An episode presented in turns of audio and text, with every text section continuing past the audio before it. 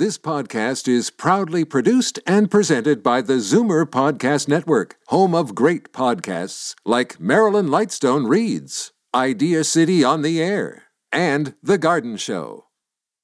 You're listening to an exclusive podcast of Fight Back on Zoomer Radio, heard weekdays from noon to one. You're listening to an exclusive podcast of Fight Back on Zoomer Radio, heard weekdays from noon to one. Now, Fight Back with Libby Znaimer on Zoomer Radio. Good afternoon and welcome. So, what do you think of this carbon tax? The Prime Minister says it's a moral and economic imperative. So, the very real question we have to face as a country is this Will we ignore what's right in front of us, or will we act? Will we kick this can down the road yet again to be dealt with in another place or at another time? Or will we show some courage and do what needs to be done? So, the opposition, on the other hand, is calling it an election gimmick. Yesterday, the Liberal government unveiled its plans for the four provinces that said no to putting a price on pollution. And so on April the 1st, Ontario, Saskatchewan, Manitoba, and New Brunswick residents will start paying a $20 per ton carbon tax on fossil fuels. So that will add about 2 bucks to a tank of gas, $8 to a monthly natural gas bill. But we, the people in these provinces, will get rebates to cover these extra costs. The Liberals say some of these rebates will actually exceed those costs. They'll come at tax time and they'll either be added to your refund or subtracted from the amount you owe. Payments will be determined based on family size, and people who live outside big cities will get a 10 10% boost to account for higher reliance on fossil fuels. Just to give you an idea, here in Ontario, uh, it will the Liberals say it will cost an extra $244 a year for the average family of four, and they'll get 300 bucks back, saving $56. So are they bribing us with our own money? Right now, we are going to Ed Fast, who is a PC MP and the Shadow Minister for the Environment and Climate Change. Mr. Fast, thanks for joining us. Uh, glad to be on your show. Okay, so uh, were you surprised by any of this? Not really, because uh, the Liberal government is well known for being a tax and spend government and this plan that they brought forward uh, is not an environmental plan, it's a tax plan. As you mentioned, it's an election gimmick. And what I said, you're calling it an election gimmick. We are, yes. I, thanks for clarifying that. Uh, we certainly believe it is an election gimmick. But here's the sad part of it there's nothing in this plan that will actually lower emissions for two reasons. One, because if you're taking a tax that is supposed to change behavior out of the pocket of a taxpayer, and then you're claiming that it's all going to come back, what is there to motivate someone to change their behavior? Secondly, and probably more problematically, most of Canada's pollution actually comes from our major emitters, the big polluters that have expensive lobbyists, expensive lawyers, and they have been exempted from this tax. They made a sweetheart deal with the federal government to actually have a much less strenuous plan. Whereas taxpayers, they don't have those lawyers and lobbyists uh, working for them. All they have is a conservative party that stands up for lower taxes and that will only support policies that actually measurably reduce greenhouse gas emissions. The government says it, it will change behavior and that, that it will um, help us get closer to our targets. Why do you say it won't? The experience in British Columbia, which is my home province. In British Columbia, some nine years ago, uh, Gordon Campbell implemented a carbon tax, which was supposed to reduce emissions and was going to be revenue neutral. You remember that? Right. Today, it is no longer revenue neutral. Those revenues go to general revenues of the government uh, and are spent on the government's priorities. And secondly, the emissions in British Columbia continue to go up.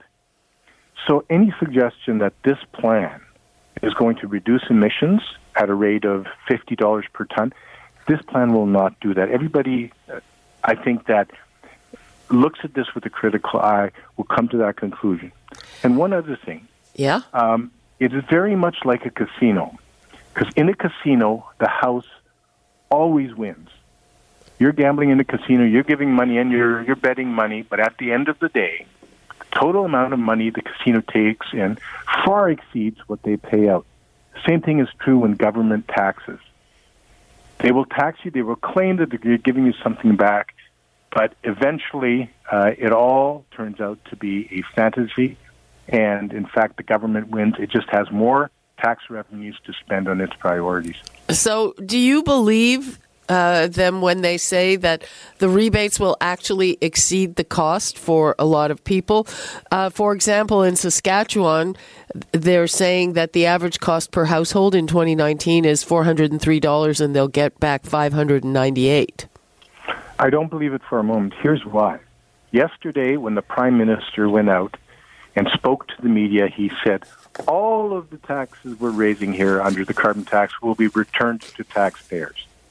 Then we got the backgrounder materials, and suddenly the background materials said, actually, most of the revenues will be returned to taxpayers. And we dug a little bit deeper, and we found out, oh, now they're saying only 90% will be returned to taxpayers. The remaining 10% will be spent on other government spending.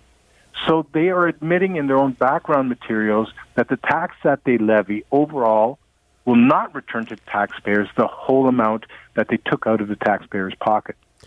Well, it, it, it, this only covers, well, that was my next question. So, this was supposed to be a backstop, but it turns out that it's covering 47% of the country's population because people, uh, you know, I think that when they came to power, perhaps they expected more collaboration and cooperation. So, what impact do you think that has that, that this, uh, you know, backstop is covering almost half of the population? Well, I think the, the effect of it is that across the com- country now, we have a patchwork of policies that are intended to address Canada's environmental challenges. And the federal government's only approach really is tax, tax, tax. When you actually read their climate change plan, which I've read through many times because that's my job, you will say you will see that they admit that their plan is going to require even higher carbon taxes in the future. All we've heard is about the $50 per ton that we'll be paying in 2022. Right. Uh, what they have not said is what happens after 2022. They have signaled very discreetly in their filings with the United Nations climate change authorities that, in fact, they expect they're going to be ramping up that tax and economists generally agree that for a carbon tax to be effective, it has to be between $200 and $300 per ton. Now, you think about how much that's in, uh, going to impact the lives of Canadians. The gasoline they pay at the pump, the home heating fuels, coming from BC. In BC already, we have the highest gas prices in the country, $1.61 per liter. And the government has admitted that this carbon tax is going to add another 11 cents per liter to the price of a tank of gas. There is no good news in the announcement that we heard yesterday. Uh, what about the effect on competitiveness? Well, I'm glad you mentioned that. If we're talking more broadly about positioning Canada's economy to be able to effectively compete within a global marketplace, which is fiercely competitive, especially when we look to the south and what the Americans are doing. The Americans have no carbon tax they're actually getting rid of regulations that have hampered uh, resource development. And we in Canada, we're jacking up taxes, we're adding more regulations. Our economy is becoming among the least competitive amongst the OECD countries. And let me add this over the last three years, we have seen an historic flight of investment capital from Canada, much of that back to the United States. That does not bode well for our prosperity going forward. Yeah, but do we want to be uh, like uh, the Trumpian United States with no regulation uh, or much less regulation? Is that what we're aiming for? Absolutely not. We, we don't want to follow a Trump approach. But what I can tell you that prior to the next election, we will be releasing a detailed and comprehensive environmental plan and that plan will not include heavy tax on Canadians, but it will be a serious plan that preserves Canada's competitive advantage within the global marketplace. Uh, this seems to be shaping up into, I would say, the major election issue for next year. Uh, it was no accident that the Prime Minister came to Doug Ford's backyard to announce this. What's your take on that? Well, we would gladly make the carbon tax an election issue, and we're prepared for that. We believe that Canadians understand that when governments tax, they're simply raising more and more revenues for governments to spend on their priorities. And there's a very clear distinction between the Liberals and a cons- future conservative government, and that is that conservatives believe in reducing taxes on Canadians. In fact, over the 10 years that we were in government. I was very privileged to be part of that government. We reduced the overall tax burden on Canadians to its lowest level in 50 years. We expect that when we uh, become government, we will get, again embark upon a process to make sure that our economy remains competitive and that the tax burden on Canadians is lowered.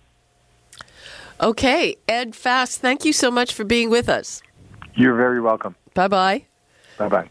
Okay, people, uh, before we hear the other side from the group Environmental Defense, I'm going to take a couple of calls. We've got Michael on the 401. Hi, Michael. Hello there. You're on the How air. Are you? I'm fine. You're on the air. Oh, well, isn't that wonderful? I see the uh, carbon tax as a very cynical attack on the underprivileged, the lower class, in fact, it's nothing more than class warfare. That's what it is. How they want so? to keep they want to keep the poor poorer. They want to make sure that when a guy is commuting to work, he has to pay a few more cents per liter for his, uh, the gas in his tank. They want to make sure that consumer goods rise in price due to the increased transportation costs. The carbon tax will affect an entire spectrum of consumer goods and make life more difficult for the underprivileged. It's it's so cynical. It's it's positively evil. What do you what, what I- do you think about those rebates? They say they're going to give you back more than it costs you. Do you believe that? Well, I think that's an out and out lie. I don't see how they can do that. I mean, after all, in order to manage their so-called carbon tax, their war on the underprivileged, they've had to hire a whole bunch of civil servants and pay them accordingly. So it's a it blows my mind that they would even entertain something like this. And more to the point, who's really causing a lot of the global warming? Brazil, Indonesia, they're clear cutting rainforests. They're impeding the Earth's ability to take in carbon dioxide and turn it back into oxygen. It's uh, they're barking up the wrong tree, and Trudeau, coward that he is, has not got the guts to admit that he's wrong. okay, Michael, thanks for that. Welcome. Let's go to Doug and Lindsay. Hi, Doug. Hi, Libby. How are you? Good. Uh, just two points. First of all, I'm not an expert, so I don't know whether uh, this um, carbon tax is going to work or not. I'm not going to argue the pros and cons on that. I do object, though, to Mr. Ford saying he's going to sue with all the money that's going to cost, and he's not going to win. And secondly, why hasn't he come up with a plan?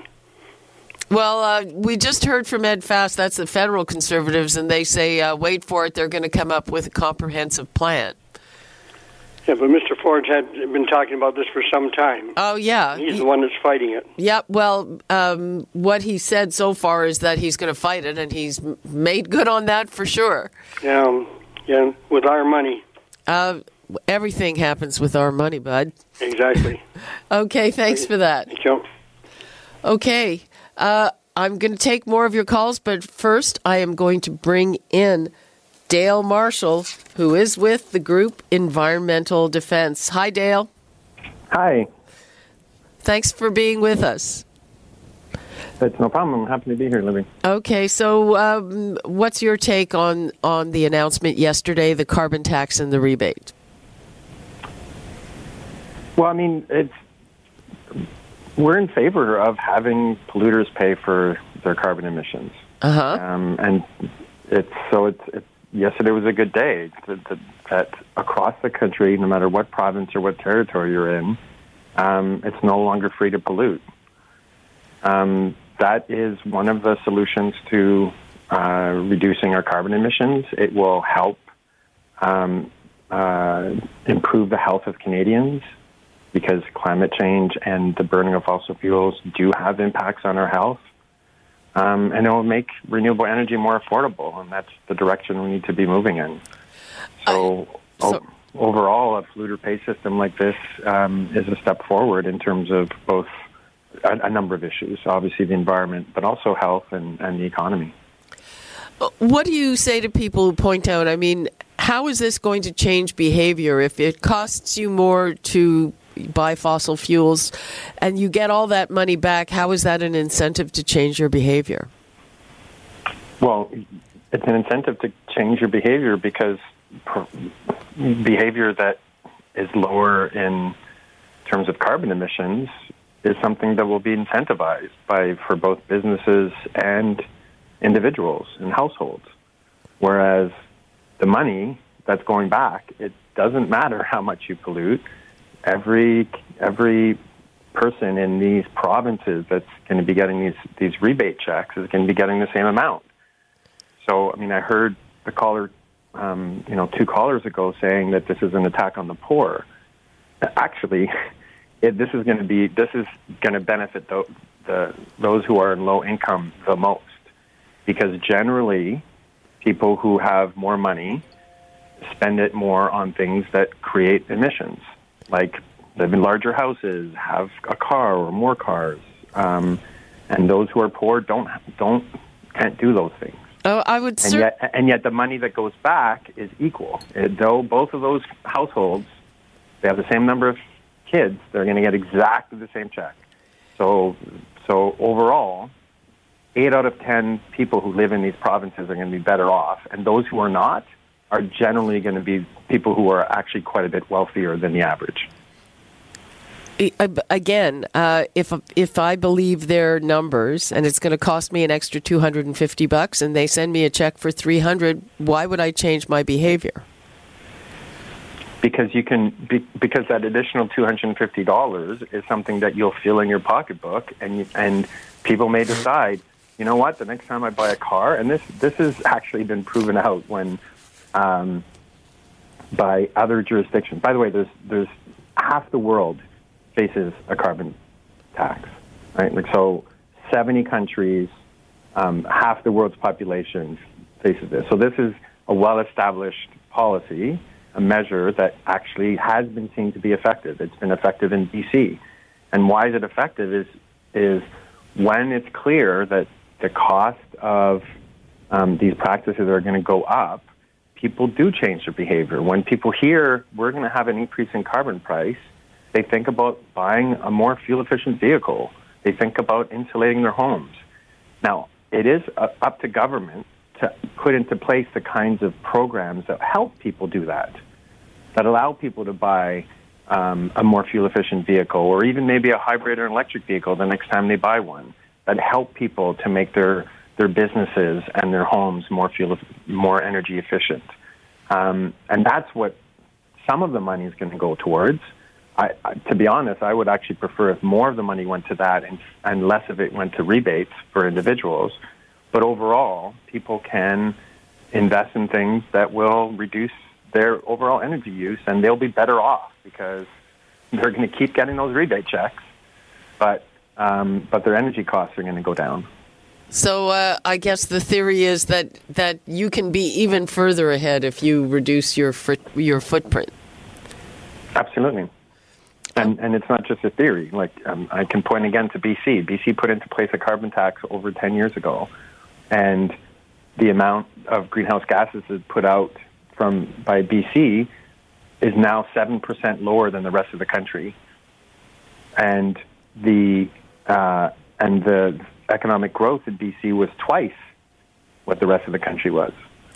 So a carbon tax can be shown to actually reduce overall carbon pollution, and we want a system that where it's not free to pollute the atmosphere, and at the same time does not impede economic growth, given that the areas where we're going to see economic growth are in clean technology, renewable energy, and, and industries that are growing because they're becoming much more economical and because the world is moving towards action on climate change. Okay, let's take a call from Bob in Etobicoke. Hi, Bob. Hi, how are you? Fine. How are you? Yeah, not bad. Um, I spend a little bit of time uh, looking at um, the problems on, and I'm, I'm, aware that we have a problem on climate change, and then something has to be done. and nobody uh, that's experts, they are not blaming carbon for it. They're blaming a number of other things, like somebody just said, cutting the trees down the jungles. We have to stop that, okay? And we have to s- stop polluting the water, but the carbon is what is feeding us you cut the carbon down. If you notice how the trees, like my daughter has two apple trees on her lawn in up in uh, Caledon. The trees uh, fell over because the apples were so many apples on the tree that the roots come out. It's the carbon. We have a lot of carbon in the air, which is what feeds us. We have no carbon. I remember watching this professor stomping, and he was doing a lecture in a university. He was pounding the pulpit, and he was saying the carbon is causing the, and he was talking about ragweed, and the ragweed is growing 60% faster and 60% bigger than it normally would, and it's caused by the carbon. And he was right. Ragweed, yeah. But so is the lettuce. Okay. So is the tomatoes. So is the corn. Look at when you get corn now. You're oh. getting it two to three weeks earlier than you used to.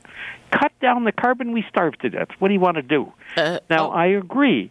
But the other thing, too, is this business of trying cut back on gas and cut back on this.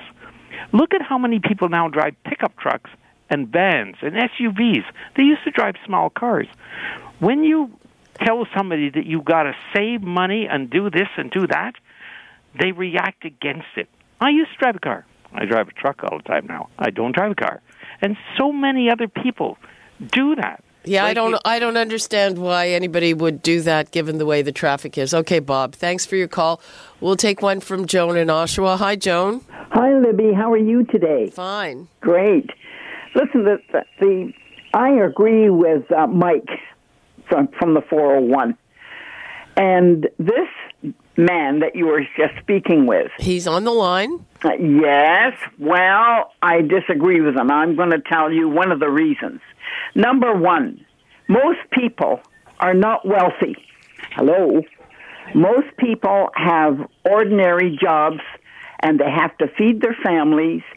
They need um, they, they, need to have uh, um, what would you call it?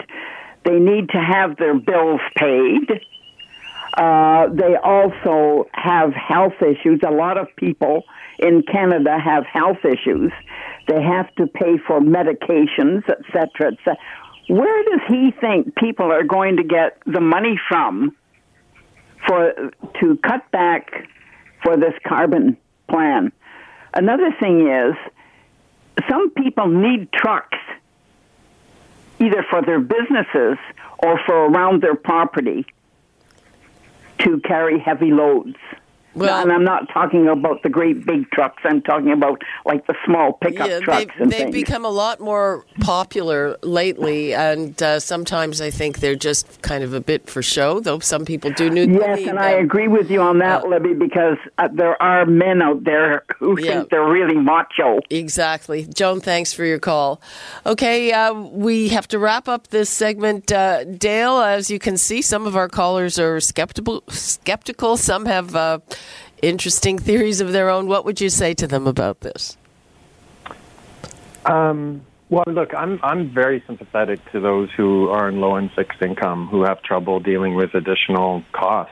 I, I would just reiterate that this program is designed to return not only the money but more money, because the the fuel charges that go on to to business and industry are going to be returned also to the to the consumer, and so. Um, you know, and in terms of in terms of the you know, I understand that little people who don't have a lot of money can invest, but the next time that that person buys a vehicle, would they not want to buy a vehicle that was going to use less gas? That that means they're better off, and and that's why carbon pricing is an important element. Polluter pay system works, but also we need regulations to make sure that if you do want to buy a pickup, at least it's a more fuel efficient pickup, and you end up using less gas in it. That's a good and, idea and, too. and so, so there are, there are lots of ways that government programs can actually improve the health of Canadians, and this is, you know, talked about medication and health. Air pollution is a is a still an important issue in Canada, and so are the heat waves that we've been seeing, and the forest fires, and what that means for air pollution. Um, the climate change is not a cost-free undertaking; it costs money, and this kind of investment will mean that the health of Canadians will be better off, and we will be moving in a direction that has that allows for economic prosperity at the same time as we're dealing um, with with a very important issue that affects our future. Okay, Dale Marshall, thanks so much for being with us on this. I'm happy to have called in. Thank you. Okay. You're listening to an exclusive podcast of Fight Back on Zoomer Radio, heard weekdays from noon to one. You're listening to an exclusive podcast of Fight Back on Zoomer Radio, heard weekdays from noon to one. You're listening to an exclusive podcast of Fight Back on Zoomer Radio, heard weekdays from noon to one. You're listening to an exclusive podcast of Fight Back on Zoomer Radio, heard weekdays from noon to one. This podcast is proudly produced and presented by the Zoomer Podcast Network, home of great podcasts like Marilyn Lightstone Reads. Idea City on the Air, and The Garden Show.